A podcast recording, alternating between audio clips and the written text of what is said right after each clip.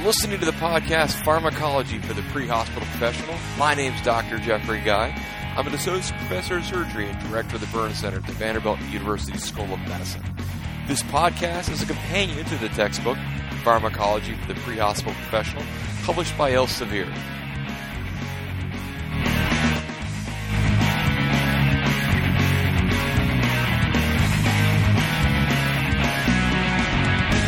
Welcome back to the podcast, Pharmacology for the Pre-Hospital Professional. My name is Doctor Jeffrey Guy. Some of you may be checking your iPod right about now. You thought, well, maybe I downloaded the podcast I C U Rounds. That's our other podcast we do. We wanted to introduce some people uh, to the Pharmacology podcast because I think there would be a common audience uh, between the two groups.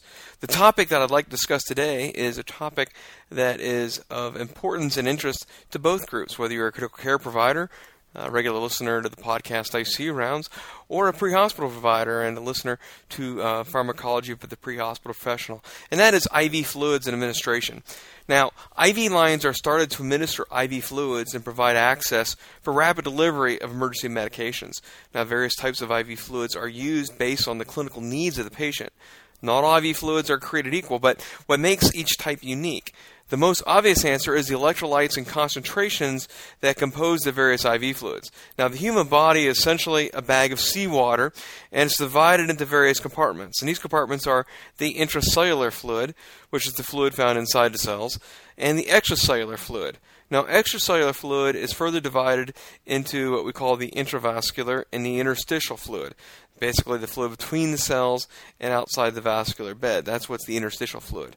Now, a common misconception is that administered I V fluids are targeted and remain within the confines of the body's blood vessels. By altering the various concentrations of the electrolytes in the I V fluids, especially sodium, the professional can target the fluid to the body's different fluid compartments. Now, blood is an instrument to increase oxygen delivery to peripheral tissues. Over the past ten years, the indications for blood transfusions have become increasingly stringent. It is a misperception and a misuse of a very valuable product, that is blood, to basically use blood as a method of intravascular volume ex- expansion. Now, this particular podcast, and perhaps we need to break it down, we're going to focus on the different indications of I V fluid replacement and the various types of fluids used. Now, we're going to start with a case, and imagine you're a ranger with the National Park Service.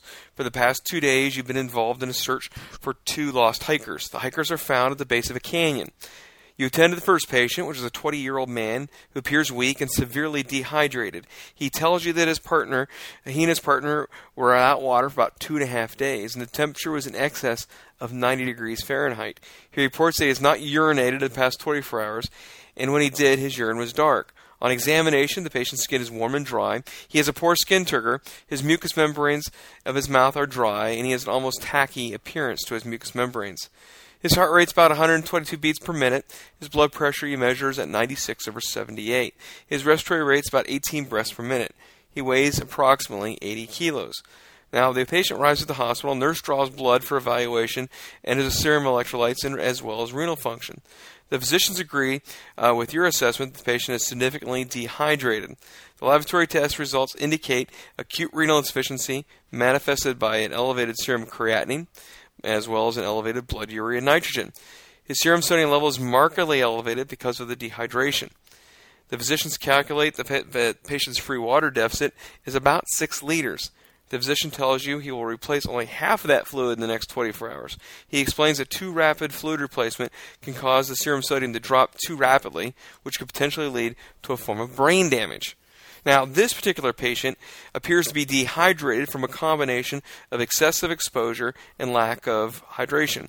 Dehydration is a loss of water from the fluid space inside the cells. Dehydration can take hours to days to develop. As the cells dehydrate, it begins to malfunction, leading to poor function of tissues, and poor function of tissues basically leads to eventually to organ failure. Now, dehydration can be illustrated by managing what a grape is to a cell. A grape slowly loses fluid and dehydrates to form a raisin. With dehydration, the cells lose fluid and basically wither. And as they wither, a withering cell basically doesn't function well. And again, go back to this mindset of, well, what's so bad if a particular cell begins to wither and doesn't work well? Well, the problem is, is that one cell isn't by itself going to wither and dehydrate. The problem is, is that millions of these cells are going to wither and dehydrate. Therefore, the tissues made up of these cells don't function, and the organs made up of these tissues don't function. And that results into what we call multi-organ dysfunction and eventually death. Now, as a general rule, conditions that quickly develop should be quickly corrected, and conditions that slowly develop should be slowly corrected. For example, after acute blood loss, such as in trauma, volume replacement occurs over a short and often measured in minutes to hours because the blood loss occurred over a rather brief period. Fluid loss and dehydration occurs over a period of days. When such patients are evaluated at the hospital, physicians often calculate the patient's free water deficit or fluid deficit. If a patient has a calculated flu, a free water deficit of about six liters, typically no more than half of that calculated deficit should be replaced in the first twenty-four hour period. The patient that we talked about above's condition of dehydration developed over several days. Therefore, his dehydration should be corrected in a slow and deliberate fashion. An initial fluid bolus to one to two liters of isotonic crystalloid, zero point nine percent sodium chloride, would be appropriate, with the balance of the fluid loss replaced over the next twenty-four to forty-eight hours. The purpose in pre-hospital care in this particular scenario is to start rehydrating the patient, which begins with choosing an I V fluid that provides rehydration to the intracellular space and expands the volume of fluid within the vascular space. Now, as previously mentioned, a cell that has become dehydrated is like a grape that becomes a raisin. Additionally, the stranded hiker's low blood pressure and tachycardia also indicate that he has some depletion of his intravascular volume. Therefore, the choice of I V fluid should be one that provides some fluid resuscitation to both the intracellular space as well as the intravascular space. And what would you use to the, re- replace the, the um, uh, intracellular space is typically a free water type of fluid. One potential choice for this particular setting would be isotonic crystalloids, or D five W in water, or typically also called D five W. Now, many of you would promptly argue, well, my unit doesn't carry D five W. Well, there's a lot of things that particular ambulances don't carry because it really makes it logistically difficult to have five or six different types of I V fluids, where in the vast majority of times you only particularly need one or two. A basic understanding of the body fluid compartments is required to understand the implications of I V fluid administration, and in, in this case, treat the patient's particular. In this, in this case, treat this patient's dehydration. Next, we're going to talk about body fluid um, compartments. Now, most of the human body is composed of water. In adults, this amount is approximately forty-five to sixty-five percent of the body. In an average man, weighing about eighty kilos, this is approximately forty-eight liters of fluid. The total amount of water in the body is known as, hold on to your hat for this one, the total body water. Now, total body water is divided into two main compartments. You have the intracellular fluid and the extracellular fluid. Intracellular fluid is found inside the cells, and where do you think we find the extracellular fluid? Well, it's found outside the cells, typically between the cells and the blood vessels. Now, if you have the book, we're looking at chap- of, of figure five one. And in figure five one, you can see that we've taken basically the form of an entire human being, and we said that forty-five to sixty-five percent of that is made up of water. Of that, um, uh, you have a third made up of the extracellular fluid and two-thirds made up of the intracellular fluid. Break that down even further, intravascular fluid is a quarter or one-fourth of that extracellular fluid, and three-fourths of that extracellular fluid is the fluid that rests inside, in between cells, known as interstitial fluid. And we're going to explain this a little bit further using an example of what I call uh, uh, plumbing in brick walls, to, to give you a better visual of what's going on here. Now, I want to go in a little bit more as to what is this interstitial fluid. Interstitial fluid is the space outside the vascular space that's between the cells. Now, for the sake of the uh, illustration, consider blood vessels to be pipes running alongside a brick wall. Okay, and if you have the book, we're looking at figure five two. If you don't have the book, imagine we, we've got an illustration of we've got a brick wall, and you see the bricks, and you see the mortar between it. Right next to it, you have just a regular type of, of, of piping. Now, if you have that visual, either looking at it in the textbook or if you're using your imagination, the volume inside the, the, the pipes is the intravascular space. That seems pretty easy to figure out. The bricks themselves are the cells of the body, and the volume of those bricks is the intracellular volume. On the brick wall, the mortar is the narrow space between the bricks. The definition of interstitial is the narrow space between things or parts. So in this example of a brick wall, the mortar of the wall is really the interstitial space, the volume of fluid outside the bricks or cells. The mortar, the interstitial fluid, and the volume of the pipes, the intravascular fluid, both compose the extracellular fluid of the body. Now, water is able to move freely from one body compartment to another. The compartments are separated by membranes that water can move freely across. The concentration of particles in a particular body compartment drives the movement of these particles. Now, particles can be dissolved in salt or it could be a body protein, but they, these particles cannot always freely pass across these different membranes separating the body compartments. Remember now, water can, and these solutes, the salts or the proteins, can't. Cell membranes are pretty particular regarding which type of particles they allow into each different little compartment or into the internal environment of a cell. In the body, the key particle is the electrolyte sodium. Now, particles that cannot freely pass across a membrane act as magnets for fluid. Okay, so if you have more particles, you're going to have more fluid because the particles are attracting. They're holding on to that fluid. So if you've got a membrane and there's more particles on one side of a membrane than the other, then it's fair to say what? There's going to be more water on that side with the more particles. And this is a basic concept of osmosis. Now let's go into this a little bit farther. When particles are trapped on one side of a membrane that is permeable to water, the water will move towards the higher concentration of particles. The movement of water across such a membrane towards a higher concentration of particles is known as osmosis. And an example of this is illustrated in five three.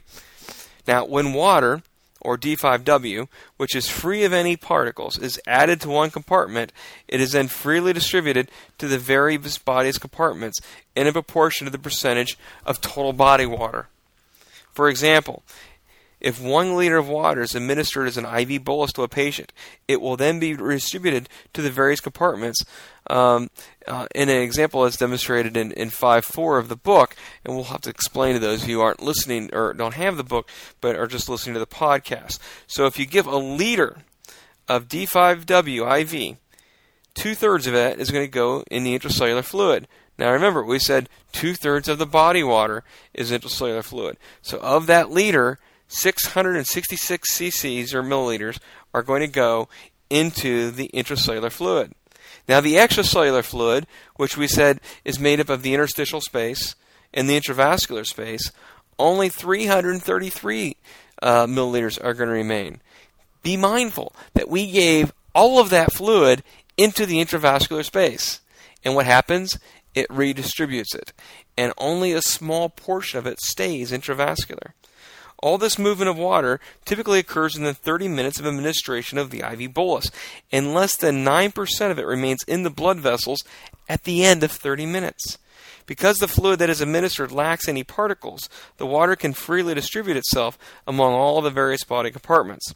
Now, an I V fluid that distributes through the several body compartments is said to have a large volume of distribution. Now, that's a definition. It's likely to show up on an exam. Those of you maybe uh, pre-hospital providers that are take, listening to this podcast as part of their pharmacology course, that's something that you're probably going to see uh, perhaps in a review question or as an exam. And what is the volume of distribution? Volume distribution is basically the volume for which a particular medicine, in this case a fluid, will distribute through the various body compartments. Now, this type of fluid, one with a large volume of, distribu- uh, volume of distribution, improves a patient's intravascular as well as extravascular volume. Now, in Chapter one of the textbook, we actually talked about the notion that medications or drugs must get to their intended uh, site of action to achieve the desired effect. Well, these same properties apply to I V fluids.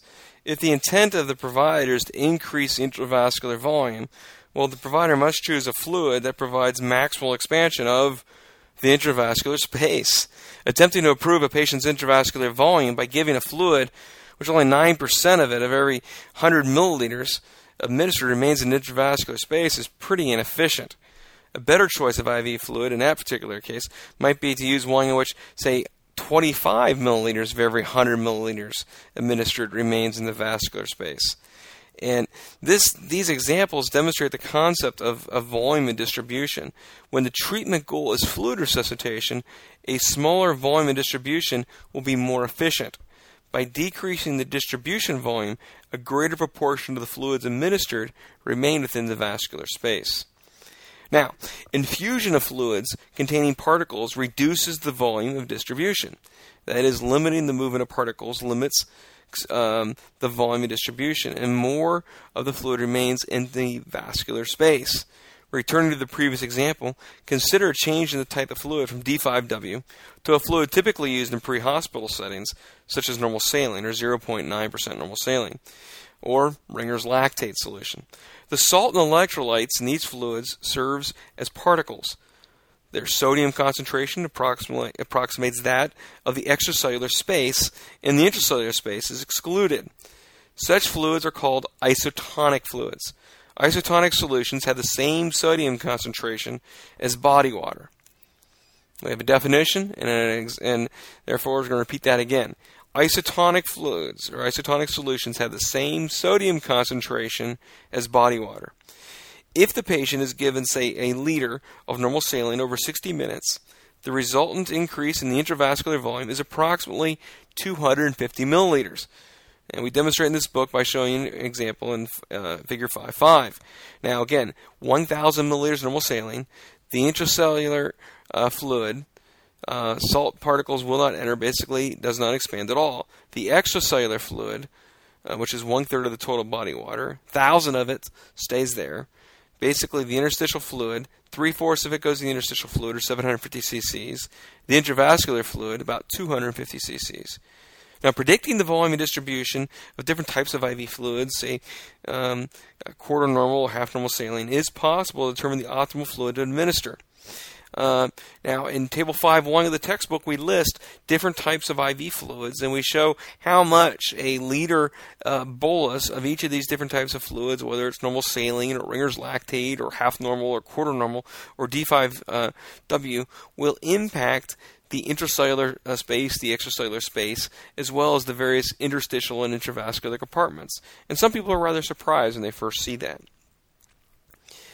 The fluid the patient receives should provide some expansion of the intravascular volume as well as the fluid of the interstitial, uh, excuse me, the intracellular space. A good choice of I V fluids uh, in, in, in a case like that would be like half normal saline. Now let's present you with another clinical scenario, and imagine that you are dispatched to provide assistance to a woman who is reporting of having severe diarrhea. After your arrival, you learn the patient ate a buffet dinner about an hour before feeling ill. She informs you she's had abdominal cramping, followed by two bouts of emesis, followed by several episodes of severe, watery diarrhea. You're thinking good times here. Your assessment of the patient reveals a thirty-four-year-old woman who is resting on her living room couch. She reports mild abdominal discomfort. She is mildly diaphoretic. Her heart rate's one hundred thirty-four beats per minute. Blood pressure was eighty-eight over sixty-six, so putting that together, she's tachycardic, and she has a low blood pressure. Her respiratory rate's about twenty breaths per minute. Her mucous membranes are dry, again, another sign of dehydration. And on physical examination, she's tachycardic. Her lungs are clear. Her abdomen is soft, and only some mild tenderness uh, is felt on deep palpation. So again, looking at this clinical scenario, I have a patient here who's reasonably dehydrated, and, and she's tachycardic, she's hypotensive, she's a little bit tachypnic, and we can go into why that is a sign of somebody being hypovolemic. But this patient has acute hypovolemia from vomiting and diarrhea. Nobody would argue that. She is symptomatic, and um, as demonstrated by the tachycardia and low blood pressure. The cause of the acute hypovolemia uh, must be distinguished from hypovolemia due to acute blood loss. Now, this patient lost fluid that is uh, essentially composed of water and electrolytes. In contrast, acute hemorrhage uh, is from loss of plasma and red blood cells. Now, a, a blood sample from the patient with diarrhea is likely to reveal that her blood count, hemoglobin concentration, or hematocrit uh, to be elevated. The concentration of red blood cells increases with a decrease in intravascular fluid, whereas the number of red blood cells remains unchanged. In contrast, with several hours of volume loss, say from acute blood loss, the blood counts, and this is the hemoglobin and hematocrit, decrease from the loss of red blood cells and the intravascular fluid. Because this patient's condition developed acutely over a period of hours, the treatment needs to take place over a period of hours. The objective of treatment is volume expansion of the intravascular space, and this can be accomplished by giving an infusion of isotonic fluid, such as normal saline or Ringer's lactate, which provides re-expansion of the vascular space. Now, let's talk about volume expansion here. Okay, intravascular volume is often depleted by conditions, illnesses, and injuries, and the restoration of that volume is required to reestablish perfusion of vital organs and tissues. Now, decreased volume results in a decrease in cardiac output, and a decreased cardiac output results in a decrease in oxygen delivery. In this case, the patient needs a fluid that maximally expands the intravascular volume. Isotonic fluids, such as normal saline and Ringer's lactate, allow the greatest expansion of the intravascular volume. A general rule is that for any given amount of blood loss, at least three times that amount of crystalloid is required to increase the intravascular volume to compensate for the loss of blood. Let me say that again. For a given amount of blood loss, at least three times the amount of crystalloid is required to increase the intravascular volume to compensate for the loss of blood. That seems rather extreme. So if a patient loses a liter of blood, I need to give them roughly three liters of crystalloid to compensate for that one, lo- one liter loss of blood. Why is that? Well, let's go back to what we've already talked about. We talk about that fluids, when we give it intravascularly, redistribute through not only the intravascular space, but also the interstitial space and the intracellular space. And we've said that if we give somebody a liter of normal saline, at the end of an hour, only t- roughly two hundred fifty cc's of that stays intravascular. So if we lose roughly a liter of fluid, and we give somebody a liter of crystalloid back, and we're trying to re-expand their intravascular volume by a liter, we know that a liter of saline or a liter of lactate Ringers is not going to do it. Why? Because seventy-five percent of that leaves the intravascular space. So if I want to approximate my blood loss, I need to give three and sometimes four times the amount of crystalloid that the patient lost in the form of blood. And this is called the rule of three to one. And what's interesting about this is you'll see this a lot in P H T L S and A T L S courses, but these studies of the one of three to one replacement were actually done on, on normal volunteers, not people who were injured. Um, and therefore, the people who are injured, you see a, a greater volume of distribution and therefore a greater need to give more I V fluids. Now, for any significant amount of fluid or blood loss that would produce clinical symptoms of hypovolemia, the amount of required fluid replacement is really beyond that of most pre-hospital E M S protocols. In regards to a pre-hospital perspective, any significant fluid resuscitation is beyond the scope of what can be accomplished in the field. So the real moral of the story is, is that rapid transport to an appropriate facility is necessary. Now, be mindful that if somebody's bleeding from a traumatic injury, a gunshot wound or a lacerated femoral artery from a motor vehicle crash, the treatment for that blood loss is not saline, and, and quite frankly, the treatment for the blood loss is stop the bleeding. And as a surgeon, we'd say bright lights and cold steel. Um, so that that's what you really need to get somebody uh, regarding a traumatic injury. Now, hypovolemia patients must be transferred to definitive care in a timely fashion because we need to treat the underlying cause. In diarrhea, uh, you could replace the fluids and, and treat the underlying source of the diarrhea, whether infectious or what have you. But in the case of trauma, you need to get the patient rapidly to a facility uh, where the injury that is causing the ongoing fluid loss can be treated. Now, after a period of blood loss, the body responds by attempting to what I call auto-resuscitate, uh, or shift the fluid from both the intracellular space and the interstitial space into the intravascular space. The result is that cells can become dehydrated and malfunction, causing organ failure. Resuscitation is the administration of I V fluids to patients to replace lost fluids. Shortly after acute blood loss, the body recognizes the need to expand the intravascular volume and responds by shifting fluids from the intravascular space towards the intravascular space. In this manner, the body automatically attempts to resuscitate itself, um, what we would call autoresuscitation. Let me expand on this more than we do in, in the text. And what I, I'm trying to explain here is that if we take two individuals, two identical individuals, and we take them and say we stab them, okay, and we, we stab them and we stop their bleeding. They both lose the exact amount of blood.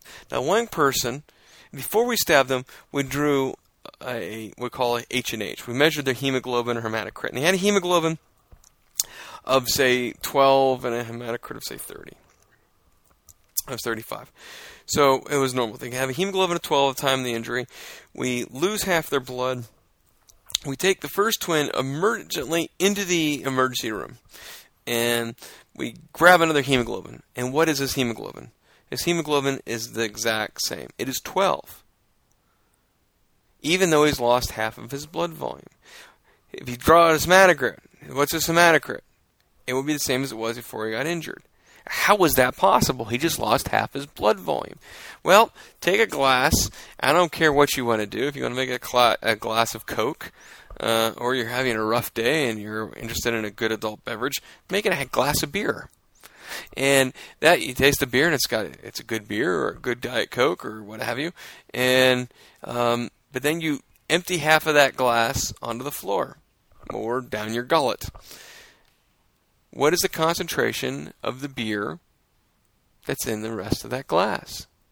It's the same. It hasn't been diluted at all, but the vessel is half empty.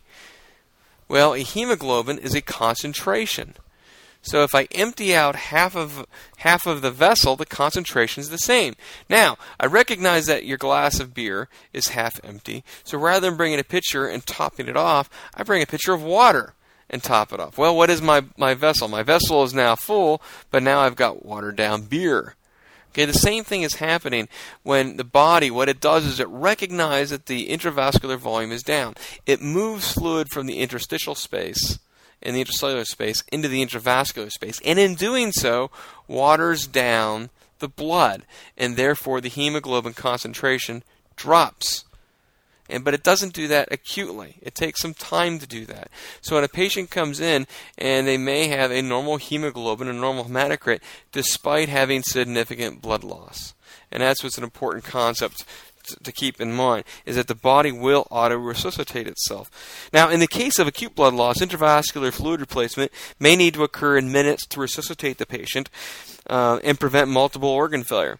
At the same time, excessive fluid resuscitation can result in pre- pretty significant problems in edema, pulmonary con- uh, congestions, and those of you who hang out in intensive care units, something really horrible called abdominal compartment syndrome, where we have to kind of open up people's abdomens and do really some uh, really invasive things. Now, crystalloids are I V fluids in which sodium is the primary particle that controls the volume of distribution. Now, the most common types of crystalloids used by providers are Ringer's lactate and normal saline. Now, the movement of water through the various fluid compartments is controlled by the biological principle of osmosis, which we've already described. Now, let's just recap on that. Osmosis is the diffusion of water across the semi-permeable membrane. Sounds like a test question. Osmosis is the diffusion of water across a semi-permeable membrane. Particles that are trapped in a particular fluid compartment act like a magnet to attract water to that compartment. In reality, the trapped particles do not attract the movement of water, but the difference in concentration gradients between the two compartments does. Now, the greater the concentration of trapped particles, the greater the movement of water. Water moves across the compartment of lower concentration to the compartment of higher concentration. As the water moves into that compartment, the concentration of trapped water is decreased as they're diluted by the newly added water. Water continues to move down the concentration gradient until a difference in concentration between the two compartments no longer exists. In the body, the particles in solution that attract water or exert osmotic pressure are sodium and serum proteins such as albumin. Sounds like another talk coming there. Now, fluids that have equal osmotic pressure with the body under normal conditions are said to be isotonic. Fluids that have less osmotic pressure are hypotonic, and hypertonic fluids have greater than normal uh, osmotic pressure. So again, if you were a, a, a student studying pharmacology, uh, what would be a good question is perhaps matching of some sort or multiple choice. Isotonic fluids have equal osmotic pressure with the body under normal conditions.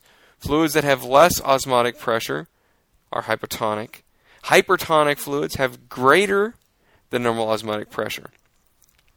Another question is what drives typically um, whether something has osmotic pressure? Electrolytes, namely sodium, and serum proteins, namely albumin. Now there are other large molecules such as proteins or complex sugars, the I V fluids that will exert some osmotic pressure. Now crystalloid solutions are I V fluids that use electrolytes to provide that osmotic pressure. Colloid solutions. Colloid solutions use complex molecules such as proteins. And colloid solutions also use complex sugars to exert that osmotic pressure. Now, isotonic fluids contain sodium and ele- other electrolyte concentrations that closely mimic the concentration of the extracellular fluid. Now, in a healthy individual, one hour after infusion of one liter of isotonic fluids, only how much of the infused fluid remains in the intravascular space? Sounds like a, match- a multiple choice question. If we give somebody isotonic fluid, we give it in um, in an hour, how much of that one thousand cc's of isotonic fluid remains intravascular? Is it one hundred cc's? Milliliters, I'm sorry, let me be proper with my units. one hundred milliliters? Is it two hundred fifty milliliters? Is it three hundred fifty milliliters or five hundred milliliters? The answer would be two hundred fifty milliliters. Remains in the intravascular space. In a critically ill or injured patient, the amount of fluid that remains in the vascular space can be less than two hundred milliliters. A thorough understanding of hypovolemia and the various forms of volume replacement is required for all advanced providers.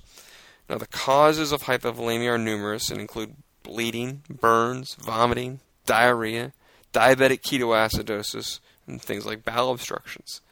A healthy individual has a remarkable capacity to compensate for intravascular volume loss. Therefore, by the time a patient has symptoms of hypovolemia, the pre-hospital provider or the I C U provider can assume that the magnitude of the volume loss is significant. In the case of acute blood loss, a seventy kilogram patient will lose greater than thirty percent of his or her blood volume before exhibiting hypotension.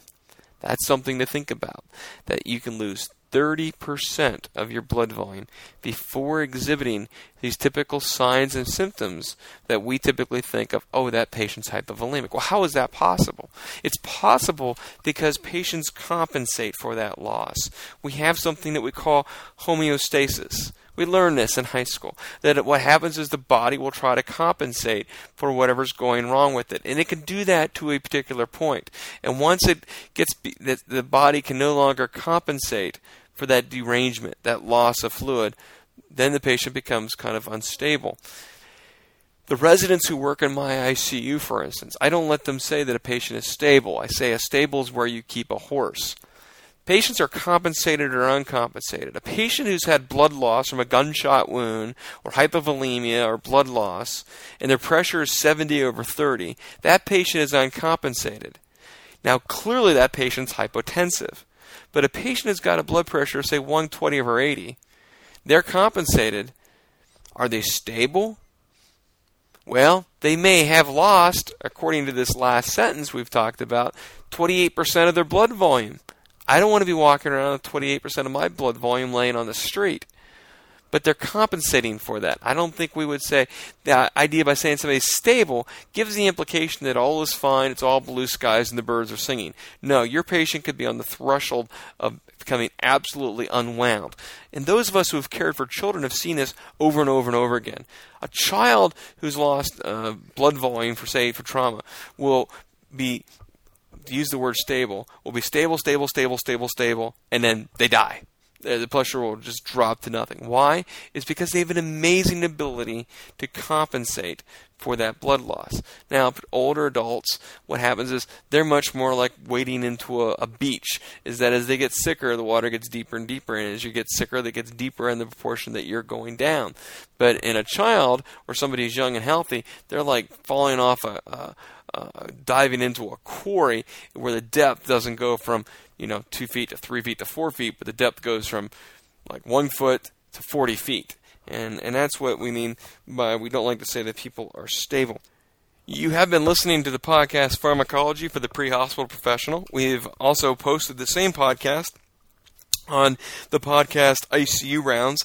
Pharmacology for the Pre-Hospital Professional is a companion podcast to the textbook uh, Pharmacology for the Pre-Hospital Professional by Jeffrey Guy. That's me. And it is published by Elsevier. You can get that on Amazon. Check out our other podcast, uh, I C U Rounds, uh, also available through iTunes. The price is right on both the podcasts. They are free. Um, also, if you like the podcast, by all means, go to the uh, iTunes page and uh, leave positive feedback. We would appreciate that. Have a great day. Thanks for listening.